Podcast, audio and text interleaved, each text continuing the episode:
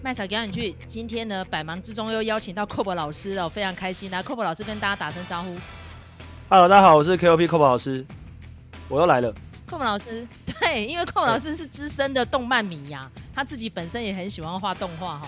然后，所以呢，我们今天邀请到 Cob 老师，真的超兴奋的，尤其是他那时候大推《链巨人》，就跟我说：“哎、你一定要讲《链巨人》呐！如果你今天要提这个的话，一定要找我这样。”然后，因为麦嫂真的工作很忙，前阵子又在国外哈，所以终于播出时间把《链巨人》看完之后，我就惊为天人，你知道吗？因为其实之前大家一直在推我要看《间谍家家酒》，我是兴趣缺缺，因为我对那种。比较粉红色系少女那种的我不喜欢，但是如果说像之前跟 Cob 老师，我们都很喜欢看那个《啾啾冒险野狼》啊那种，我会很喜欢，或是猎人呐吼，幽游白书我是超爱的吼，所以电锯人基本上比较对我的胃口啦吼。那因为其实之前那个咒术回战的时候，其实也要找 Cob 老师讲，但是 Cob 老师也说我最喜欢是电锯人，所以你还是锁定这个。所以我们今天呢，还是不得不提一下说为什么 Cob 老师那么喜欢电锯人，然后电锯人跟间谍家家酒其实有一个非常玄妙的关系哈。好，那就直接让 Cob 老师进入到前提吧。哎、我我讲动画是有根本的。我虽然是舞蹈老师，可是我在当舞蹈老师前，我是在动画公司上班的人。我可是做过动画公司的工作啊，所以对于动画制作我是了解的。免得大家觉得我没有什么资格讲动画这样。对，我跟你讲，链巨人是我从漫画就在追的，因为。先讲《链巨人》跟《间谍家酒》啊，这两个现在都很红，可是他们有共同点嘛？《链巨人》跟《间谍家酒》他们的编辑啊，在 Jump 那边的编辑都是林世平嘛。林世平是台湾人哦，他只是住在日本，他是那个什么台裔日本人。对，然后呢，再来就是那个《链锯人》的藤本树啊，他以前的助手就是那个嘛，《间谍家酒》的作者，所以等于说《间谍家酒》的作者是他的晚辈。可是两个动画其实那个风格完全不一样啦。一个坦白讲，就是属于那种合家欢，就是小朋友会喜欢看的。那链锯人坦白讲，小朋友不太适合看的，应该说好像禁止小朋友看链锯人这样，但大人会看得很开心的，我觉得。那我是从动画就有在追巨,巨人啊，所以我非常推啊，对啊，他终于动画化，我是很期待这样子。因为你刚刚讲那个晚辈哈，我还是要强调一下，其实他们本身 差了十岁哈，那个藤本树。老师是年纪比较轻，现在三十岁而已。但间谍家家酒的那个远藤老师已经四十二岁了哈，所以讲晚辈，但其实人家年纪比较大哈。好，那我们现在来提一下说，哦，我们先讲一下现在最红的这个链锯人哦，因为那时候我人在东京的时候，Cob 老师跟我说，哎、如果你今天帮我带纪念品，要带链锯人的，就我到处找找不到。可是链锯人那种算是现象级的漫画，非常的红哎、而且我整个看完之后，我是惊为天人，就他那个故事，还有那个宇宙，还有那个节奏，真的是让我匪夷所思，下巴掉下来、欸。所以所以那时候你是不。是因为这样的观点，所以你大推这部漫画。其实《链锯人》本来就很红了，那我看的时候就想到，你知道，因为我们如果常看漫画，你就会知道，在 Jump 的漫画它会有个公式嘛。公式就从什么七龙珠到海贼王啊、火影忍者啊，你会发现它的大部分漫画会有一个所谓王道漫画的公式。但是我觉得《链锯人》的作者基本上就是很赶啊，他所有的走向就是跟你常看的漫画都不一样，就会让你觉得啊，那那啊，这怎么这样？啊，怎么那么赶这样？那可是我觉得编辑很重要了，应该说林世平很敢放手让藤本树去创作，就是说，哎、我就是要这样，然后我就是，你知道他们说那个制作的时候，例如说那个藤本树会问林世平，就说，你觉得该让哪个角色死这样，然后编辑就说，跟可能这个角色死会读者比较能接受，然后作者就会画给另外一个角色死掉，他就是我就是要让观众猜不到我的剧情，让读者完全不知道我在搞什么这样，我觉得他是故意走这种走向。那对于看很多漫画的人来讲，就会觉得哇，这个好新潮，哇，这个好感哦，这样。那我觉得动画其实也是走这个路线，因为动画跟漫画的剧情是几乎都一模一样啊，他没有，他们完全没有修改漫漫画的剧情这样。而且我觉得他最厉害就是他那个视觉效果，因为其实他们一开始都把主角画得像美型。可是链锯人不是哎、他直接跟你视觉冲击哦，就是极恶心、极夸张这样。然后甚至于他把那个链锯长在人的头上。那因为其实这个主角出来也是一个帅哥嘛，就像是家家酒的那个漫画家，他说他是最讨厌画帅哥的，可是大家爱看，对不对？所以大家爱看一个帅哥，就你就把他搞到毁容，然后又面目全非，然后每一集要打怪兽的时候都要砍到全身超痛，然后血迹斑斑，满地尸骨，然后都是腐肉。为什么要这样设计呢？你觉得他这个成本数其实他有讲啊，成本数有讲，他设计男主角电治啊，其实就是要参考那个受虐家暴额嘛。他还真有看过相关的什么采访或什么心理访谈，也就是说，他要去想的就是这个男主角出生就苦到最高点，就是他等下命很惨就对。然后他会觉得说，以前的漫画主角就是什么，我要当海贼王，有没有？我要当什么宇宙最强的人啊？什么我要当什么火影忍者这样？以前是这样嘛？他现在不是，他现在说男主角的梦想就是只要吃饱睡饱，有衣服穿就够了。那就是他就对，还要加一个不不不止这个，你要再加最后一个最重要的，摸女生胸部啊，有没有？跟女生约会啊？对，他其实梦想就是这样。他等于就说小男生看就觉得哦，这个有达到那个你知道年轻男性的一些想法了。但是最特别就是说男主角没有任何远大的志向，他甚至没有。明确的什么善恶观念都没有，他也没有觉得说恶魔就是坏的，然后人类是好的，没有，他就是只要能让我吃饱喝饱，然后谈恋爱就够了。他就就是你会觉得这个人就跟一般的主角完全不一样。但是我觉得《恋卷》最成功其实不是男主角，因为就像你现在看动画看到现在啊，你不觉得早川秋才像男主角吗？早川秋他是流川枫啊，我不觉得他是主角哎、欸，我觉得。他就是一个流川枫，但是我觉得他应该还有很多故事没有交代清楚啦。因为，哎、欸，如果看漫画的话，其实漫在漫画的那个什么角色的人气呀、人气投票的话，角川秋一直都比男主角电治还要高。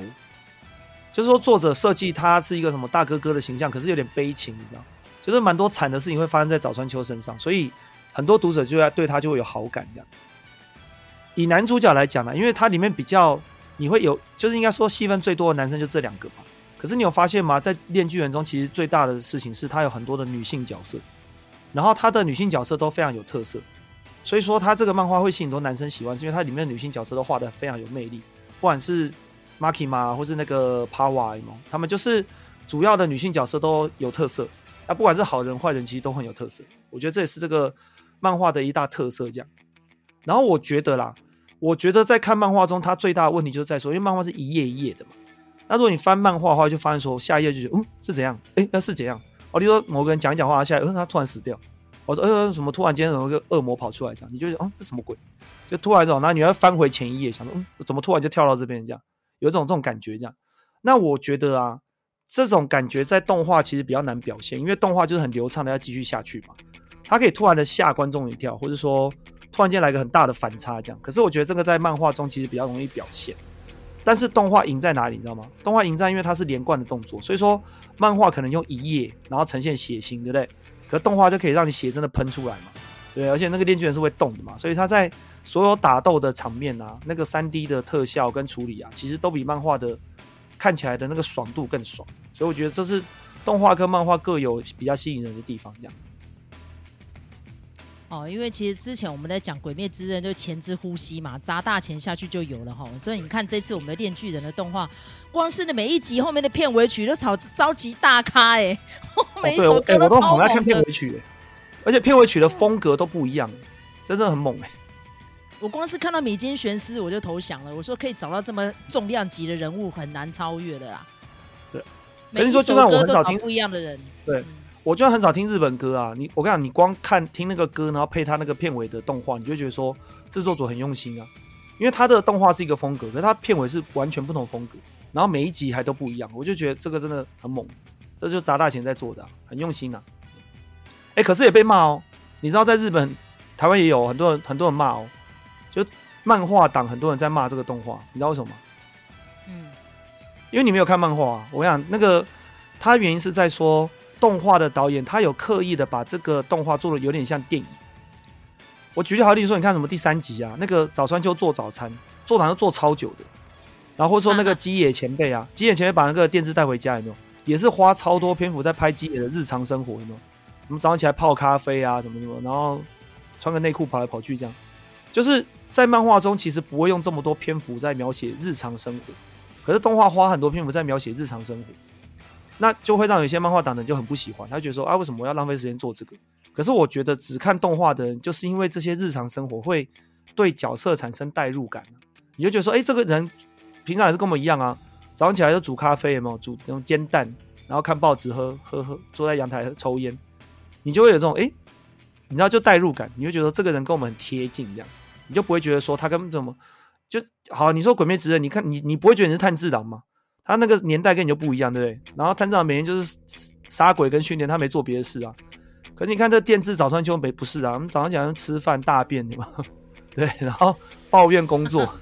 对，然后想离职，有没有？想离职啊，去别的地方赚钱，这是很很真实，有没有？就是一般一般的人类就会很有代入感。可是你有代入感之后，你对角色就会产生情感，然后他在虐角色，虐主要角色，你就觉得哇，看这个戏真的很猛这样。就我举一个例子好，就里面有一个女性角色是小红嘛。那时候一开始看就觉得根本是猪队友啊，整天整天该该丢，然后很负面，然后甚至要乱捅人，有没有？可是他最后才发现他是一个隐藏版的，他应该是也有恶魔签约的哈，所以我就觉得哦。然后后来日本其实票选小红每次都是前十名哦，那为什么？因为他就是有那种社畜的代入感，就会让那些日本 OL 看的就很有同理心这样子哈。所以我觉得这个，而且你知道《链锯人》呐，他的第二部还在画嘛？因为我们现在看的都是第一部啦。他第一部其实好像啊几年前就完结，他现在才开始画第二部。那作者从头到尾都没有讲小红的恶魔是谁，这可以这个不算雷，可以报一下。小红从头到尾没有，可是那你知道他他很聪明啊，他知道网络上就有人讨论这个角色啊，那作者就成功了。他要延续一些角色的讨论性嘛。因为它的设计的宇宙是平行的，就是看样子像是我们人类现代的社会，但是是不一样，因为它有恶魔，而且它那个恶魔就是用人类的恐惧来助长的嘛。所以说就变得它有点算是反英雄漫画，因为大家知道可以看到之前漫威的就是这样哦，大家越爱戴他那个英雄都特别屌，但现在这不是哎、就是你越爱戴他呢就不恐惧，不恐惧他就会缩小，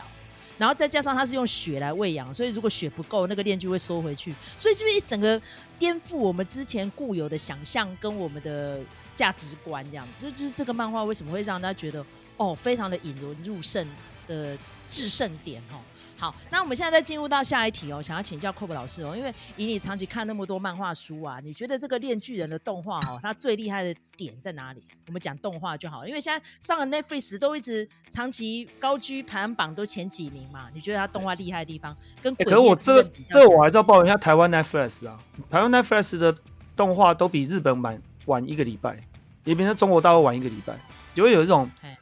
网络上大家都在讨论他新的剧情，然后台湾要等一个礼拜才看得到，就让人很不爽。就我不知道为什么 Netflix 要搞这个，就不能同步嘛？你知道，差一两天都好，他就是特别就是晚一个礼拜这样。可是当然还是很多人点击啊，因为电锯人本来就红嘛，那大家就好奇就去看。那我自己觉得啦，因为第一个是我刚刚讲啊，因为动画他花很多钱在做打斗嘛，所以说你在看打斗的时候，你会跟在漫画看不一样，就会有一种很真实的感觉，而且它特效其实做的也很不错。那第二个是我觉得他在那个日常生活啊，就是你可能觉得很无聊，但是很很电影感的那种东西，节奏很慢的时候，其实他营造的很好。因为电锯人其实他最强的也不是杀杀恶魔，我觉得他最强的是说情感方面，就是你对角色有代入感之后，你会很关心这个角色，然后他在虐这个角色，或者他在那种角色杀死某个恶魔，你会有大快人心的感觉。所以我觉得动画在那个情感处理这一块其实做得很不错。不过还是要讲一下，因为。第一部快结，呃，应该说第一季啊，链卷第一季快结束了，应该只会，我猜啦，我猜只会演到漫画的第一部的三分之一左右。就我已经大家已经想到，就是第一季会结束在什么段落这样子。那我自己觉得啦，如果就是有在看，有在看漫画的人啊，应该会很期待第二季跟第三季，因为链锯人，我觉得他一开始啊，漫画的一开始其实虽然作者很想要，就是故意不跟主流不一样。可是有的时候你会觉得它又有点贴近主流漫画，可是我觉得当链锯人开始慢慢红起来之后啊，藤本树在那个第一部的中后段啊，已经开始放飞自我，放飞到一种就是越来越夸张。也就是说，这个动画如果第一季很成功的话，到第二季就会大家有傻眼的感觉，真的会超傻眼、超傻眼。然后到第三季你会有一种这傻小这样，真的你会觉得这什么鬼啊这样子，很夸张。所以这个。因为现在如果是如果他分三季做的话，我觉得我觉得他到二三季其实会让你非常的震撼。那这件事情其实又讲到鬼灭，因为鬼灭第三季应该说新的一季啦也要出来了。可是鬼灭在这方面其实我觉得会是输哦，因为鬼灭它其实从头到尾的那个节奏跟紧张感是差不多的。所以说你看动画到后来其实会有一点点疲乏，坦白讲。可是炼巨人是一个，它整个第一部越到后面越扯，就是你会有种扯到爆这样。那还没看漫画的，就是我觉得就等动画吧，就欣赏那个动画的感觉，你会有很震撼的感觉。这样，因为我光是看到 Maki 嘛在，应该是我现在录音的时候是第九集，我就傻眼了，你知道吗？我说哇，这家伙根本就是一个女魔头嘛！果然，她真的就是一个魔头。他不是正常的公安这样子。然后我就觉得，哇，这个人物设计也是太屌了吧！所以很多漫画迷就说，这 藤本树老师根本就是一个笑哎、精神病患，因为他其实在中学时候就展现他不凡的才华，他在脑袋里面就可以连载好几部漫画的，而且都是十几本以上的这样，所以他就是有目的性的要朝向漫画家这个生涯去安排跟布局哈。那一样提到漫画啦，像这一阵子的一个大消息就是猎人嘛，又重新连载哦，有那猎人对，那因为猎人对 呃老师来说哈，Cob 老师来说也是一个非常期待的一个漫画作，因为他中间停了快四年，大家都已经快要崩溃了，对不对哈？所以我觉得我最近我最近又在看四年前的剧情了，因为我我发现我已经忘记前面在干嘛了，我很努力的把它补回来，你知道，因为字太多了。我跟你说，傅建一博老师，大家都知道他很辛苦了，因为他就是身体有病痛，然后硬撑着嘛，吼，因为粉丝都不放过他，他说他没有办法，他也不能全部只靠助手，因为他那个就是不假他人之手的吼，因为不是每个人都会像荒木飞羽老师一样啊，对不对？他根本就是超级鬼才，创、欸、作力。荒木很敬业，啾啾第九部快要出来了，哦而且他是第八部结束之后，预告第九部要出来了。其实啾啾漫画已经走下坡了。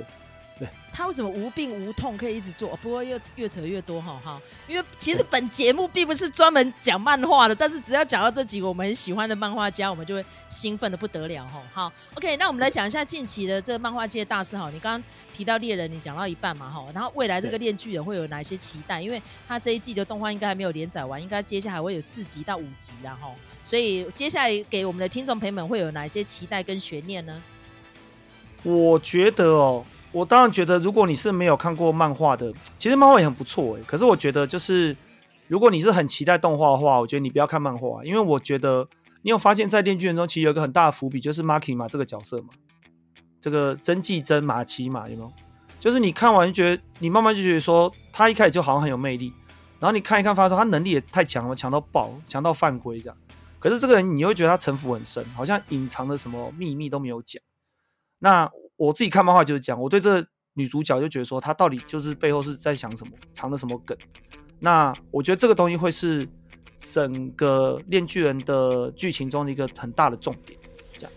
那我觉得就是说，如果你够，你不要管电治的成长，你就 focus 在 Makima 这个角色。其实我觉得你对于这个接下来剧情，你会抱有很大的期待。这样。那我麦嫂因为还没有看漫画嘛，所以我不知道，你可以你可以想想看啊，你觉得 Makima 这个角色？你的你的感觉是什么？因为我其实 Cob 老师一直提醒我，你不要看那个网络分析，但是真的会忍不住有悬念，你知道吗？然后已经有人分析说，嗯，他可能是妖怪，但也有人说他可能是天使，他有可能是什么天启四骑士，就很多说法就对了哈。但我觉得这就是剧作家厉害的地方，你看他最前面前言就已经致敬了非常多经典电影嘛，表示这个。漫画家也是做了很多功课的，因为我觉得真的要生存下去不简单，除了画风要美，故事要强，然后这整个节奏哦，就是要非常的注意。你看，如果今天现在大家已经看过那么多漫画，尤其是麦草已经看了无数电影了，如果你今天这是落俗套，激不起我太多兴趣了。我坦白讲，《间谍加加九》就是有点类似这样这样，可是它就是现象级啊，我就不得不去分析它嘛，对不对？而且，可是如果、嗯、嘿。你讲没有？我跟你讲，现在的漫画家也都知道说，网络上会有很多人讨论他们的作品啊。因为以前网络没有那么发达嘛，现在网络很发达，动画也是啊。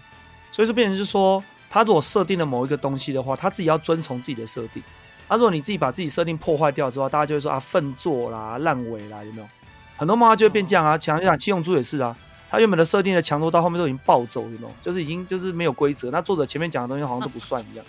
对啊。对对。但是《电锯人》的作者也知道一堆网友会。会讲他嘛，所以他可能就会照着自己的设定走，可是又埋一点梗，然后先不要让你知道，然后让你期待后面的发展这样。那我就觉得他应该说，现在的漫画家必须要有这能力了。你要知道是网友很 challenging 的这样，你就不可以有任何东西被人家抓到把柄，破坏你自己原本的设定。所以我觉得编辑啊、漫画家啊，在一开始的那个动脑有没有绞尽脑汁的设定就非常非常重要这样。而且我觉得见好就收也是蛮重要的。你看像《鬼灭之刃》，很多人都说哈，他只有这样就结束连载。我说，要不然你要他怎样？基本上他是 A 到 Z，对不对？基本上好多阶级就会变成是杂鱼在打怪物。我就觉得说，哎、欸，怎么会变成这样子，对不对？有看完漫画就知道。我，我觉得见好就收啊。其实这个东西有点回到你刚刚讲《间谍家家酒》，因为《间谍家家酒》的漫画还没有完结。但是我觉得《间谍家家酒》它整个故事的架构啊，如果漫画不完结的话，其实也会落入一个。很很危险的地方哎，因为他毕竟还是 focus 在一个家庭嘛，对不对？还是家庭，然后两国。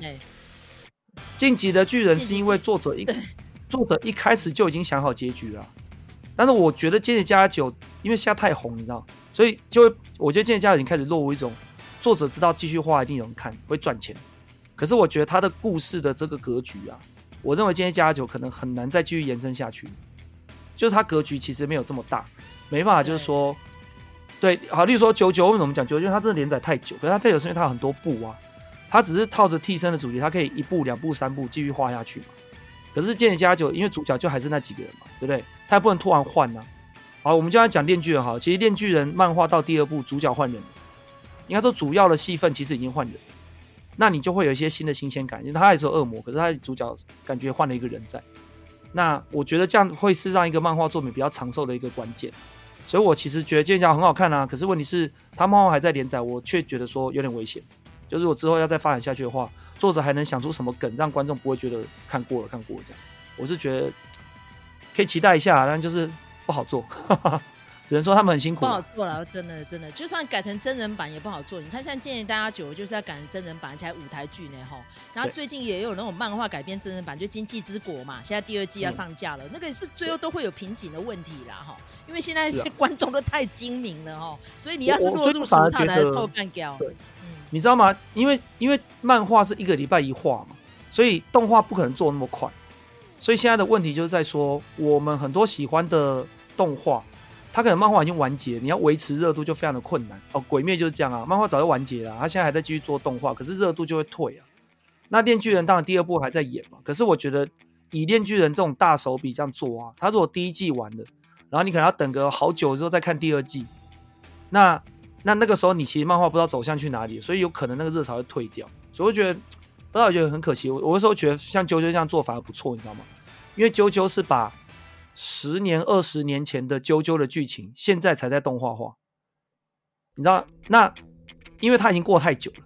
所以有的有看漫画可能也稍微忘记漫画在干嘛。然后你现在在推动画，而且动画做的又很不错，所以那个啾啾的热潮就会再一次被推起来。我觉得这样反而不错，就会让人家觉得，哎，我很想看看动画可以做成什么样子这样。比如说像岸边路伴，还可以再拿出来做一个番外篇，我就觉得哇，好酷哦！看到关键字就很想。我还在画岸边路伴的单行本，好不好？他单行本一本一本这样出，哎，就是外传外传一直在出，哎，作者多爱岸边路伴啊！他那个就是他自己的替身啊，对不对？我觉得他，他根本就是岸边路伴吧，他根本就是有替身能力啊，太厉害了！这样，我觉得我们现在的年代很幸福啦，因为这几部动画其实都非常好看，而且以前都还要打开电视追，有没有？他、啊、现在打开 Netflix 或 Disney Plus 就可以追到最新的动画，我觉得是蛮不错的。对啊，你看像海贼王一连载也可以十几年啊，都是历久不衰啊，对不对哈？所以我觉得，而且又起来的哦。哎、欸，他电影版很卖，那电影版很卖座，我真的觉得这太太神奇，太强大。对，这就是 Netflix 厉害的地方，Netflix 真的就会让大家就勾起这些之前动画的回忆啊。对。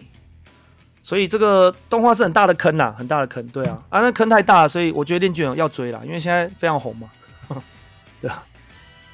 光是他的故事跟节奏，然后现在我们也可以讲的这么眉飞色舞，就知道他吸引到多少人了，并不是只有像那个 Cob 老师这样资深的人的，连我这种算是很嫩的、很菜的，都觉得哦，实在是有够好看的哦。你看，像最近我们看那个电影票房，关于我转身变成史莱姆这档事，哎，那个剧场版超卖的，哎。不是说这到底在讲什么东西吗？点进去看，我觉得是些公杀小，可是好多人看，你知道吗？所以，所以怎么讲呢？基本上就是群众很支持嘛。这有点像是电影，哎，回到电影，就是你有发现吗？因为现在看电影越来越容易了，所以变成说，如果你写出来的剧本让人家有一种，哎，好像在哪里看过，你就被骂到臭头啊，你抄袭啦，或者啊，这老梗，对吧？可是你偶尔看到一个剧本，就是那种这什么鬼，从来没看过，哇，这个好夸张，怎么这样拍？大家就觉得神作，不是吗？那动漫也是啊，因为链锯人就是这样啊，他的套路跟一般的漫画完全不一样，你就觉得哇，作者怎么那么敢这样？那我觉得电影就是这样。嘿，好，所以基本上呢，我们除非啦，当然有例外啊，除非啦，你说是阿凡达，阿凡达的剧情不就是在很多电影里都看过吗？但是你把那个特效拉满，有没有情感拉满，还是神啊，对不对？阿凡达还是神啊。哦，有机会来讲阿凡达二。有有有，阿凡达，因为其实我跟卢卡已经讲完了，接下来就等 Cob 老师进去戏院观赏完之后，我们再来开一个番外篇的讨论。好，那今天呢，非常感谢 Cob 老师哦，就在这个世界杯冠军赛开踢之前呵呵，来跟我们录这一段哦，我们来分析一下为什么《链锯人》这么受欢迎，还有跟《间谍家家酒》之间的一些些微关系。好，那我觉得因为现在第一季还没有上上架完毕了哈，所以只要有新的更新，拜托大家 Netflix 点一下哈。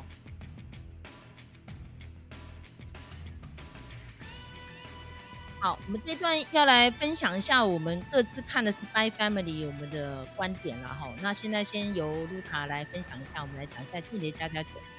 看完的感想如何？我觉得《间谍家家酒》就是一个非常讨喜的，而且呢，很多人都说看了之后就想要生一个像安妮亚一样可爱的女儿哈。那我我其实。算是比较晚被接触到这样子的一个呃题材，然后主要是因为那个时候应该是万圣节的时候吧，哎，很多人都扮成安妮亚哈，然后说，因为每一年的万圣节其实它就是一个呃，就是你可以看到什么东西最红的哈，那显然就是呃今年来讲的话，现象级的热潮就是 Spy Family 哈。那我也呃看了他的动画，我只有看动画而已啦。那我会当然会觉得说，呃，这整个是一个执行非常呃精良的一部呃一部动画啊，而且呢，他的这个幕后团队也非常的坚强，是很几大，他们就说都是那种霸主型的事务所在彼此合作哈，然后声优也是非常的厉害哈。那但是我觉得他的这个剧情还蛮还蛮有趣的哈，就是说。呃，它虽然说看似是一个好很好像是一个很轻快的设定，可是它其实背后有一些呃有一些呃隐藏的讯息哈，比如说它这个安妮亚，它的设定就是它有超能力，有读心术，所以有的时候他会他就知道说，哎，虽然说这个家庭是临时组成的，是一个任务编组，但是呢，他还是会。读到哦，他的假爸爸跟假妈妈心里的想法，然后呢，就一直去做哦，讨好他们的事情哦。比如说一开始的时候，他就读到这个爸爸哦，他要寻找一个差不多七岁左右的一个小孩，他明明就只有四岁而已啊，但他就要装着他是七岁的样子哈。那他就很希望说，赶快被收养走这样子哈，而且还要。就是尽量的不要显示出自己读心的超能力。那这个其实我觉得，虽然看的时候会觉得非常好笑，可是你往回一想，就会觉得说其实有点心酸。因为呢，呃，有的时候小孩就是这样看着父母的脸色去过活的哈。然后有的时候，呃，父母的一些期待啊，虽然你嘴上不说，可是小孩都非常的明白哈。那正好这，这件事情其实跟我们呃，就是呃呃最近看的哈，这个《水之道》就是《阿凡达》的第二集，也是有一点类似，就是说，呃，有的时候小孩是非常想要讨好父母的。我想那个做过小孩的人应该都知道哦。所以呃，一开始的时候，我们并不知道，并不清楚自己真正心里想要的是什么。所以往往会看着大人的期待去生活，去追求一些东西，然后呢，可能到了年纪不晓得到什么时候的时候，才会忽然的呃惊觉说，哎，我们都是照着别人的期待而活的哈。可能如果比较晚的话，甚至出社会之后，我们才发现说，哎，我们都是呃照着别人的期待去生活的，然后都没有活出自己的道路哈。所以我觉得这个是有的时候看的时候，的确是蛮心酸的。那我觉得当然也跟这个安妮亚她是一个女孩的设定有关啊。所以呃很多人都说哦，很想要生一个跟安妮亚一样可爱的女儿，然后甚甚至说这个 Spy Family 是生育率的救星哈。哎，可是你仔细的想，就是如果是男孩的话，你会不会？呃，就是男孩有没有看父母脸色的需要呢？哦，这个只是一个问号。哈、哦，如果说以那个《阿凡达：谁知道》里面来讲哈、哦，看起来哈、哦，小孩哈、哦，不管是儿子或女儿，或多或少都会有这样子的成分。那在父母的这边呢，到底他对于呃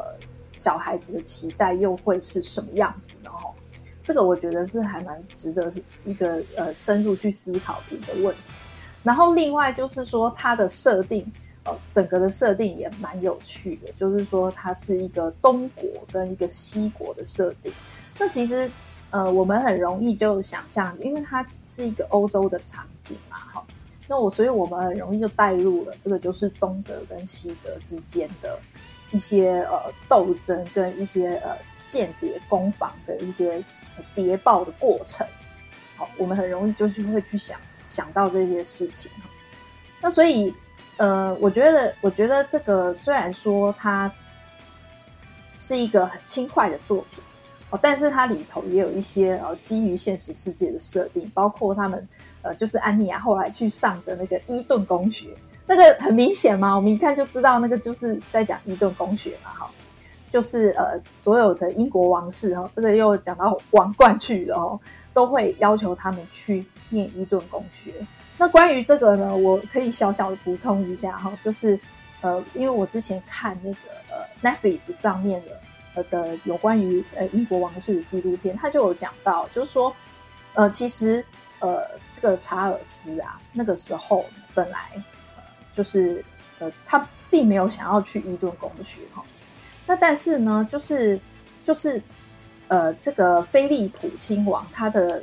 管教方式是非常严厉跟铁血的哈，所以他就会觉得说，呃，反正如果不是伊顿公学这样子的学校的话哈。就是军事学校，好，不管怎么样，就是要以这种非常严厉的学校为选择，这样子哈。所以这个也是一个，呃，我觉得是一个可以参考的一个背景。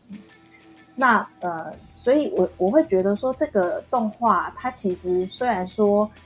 呃，虽然说就是好像笑一笑，但是在背后其实也会有一些东西会让你去思考。然后，尤其是像比如说东德西德的那个历史背景设定，在很多的作品里头都可以看到哈。那我觉得，如果说对照我们现在的一个时局的话，其实也可以看出一些，呃，有一些古今对照的一些呃一些想法吧哈。呃，比如说以前是这样子的水火不容的这样子的对峙，那中间它在呃持之抗衡的到底是什么？是意识形态吗？还是？一个生活方式呢？好，那呃，对照我们今天来看的话，就是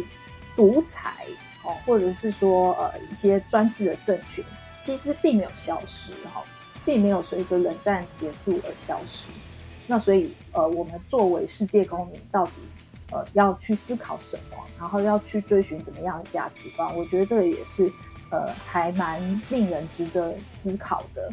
那我觉得这部的动画电影，它现在其实已经是引发非常大的热潮了。那即将它就要那个呃，就是真人的舞台剧哈，要搬上这个呃，搬上台面了哈。那那个也我也看到，就是有很多就是呃很多讯息洗版啊，就说他们就是 casting 很多小朋友来演这个安妮亚，然后就一二三四非常多个安妮亚哈。超可爱的可爱洗版，那所以我我想就是呃这么紧张的生活里头，哦，如果有这个好笑的哈，又还蛮发人深省的动画来调剂一下，我想这个也是一个蛮不错的选择。好，感谢卢卡的分享哈。然后，如果今天喜欢我们的频道的话，给我们五星评价，或给我们留言敲碗，或是喜欢 Kobe 老师哈，希望他下次可以来跟我们分析什么动漫的，也麻烦在这边哦就留言点名一下这样，那 Kobe 老师会在播时间跟我们一起来分析。谢谢 Kobe 老师，下次见，拜拜。谢谢，谢谢麦嫂，拜拜。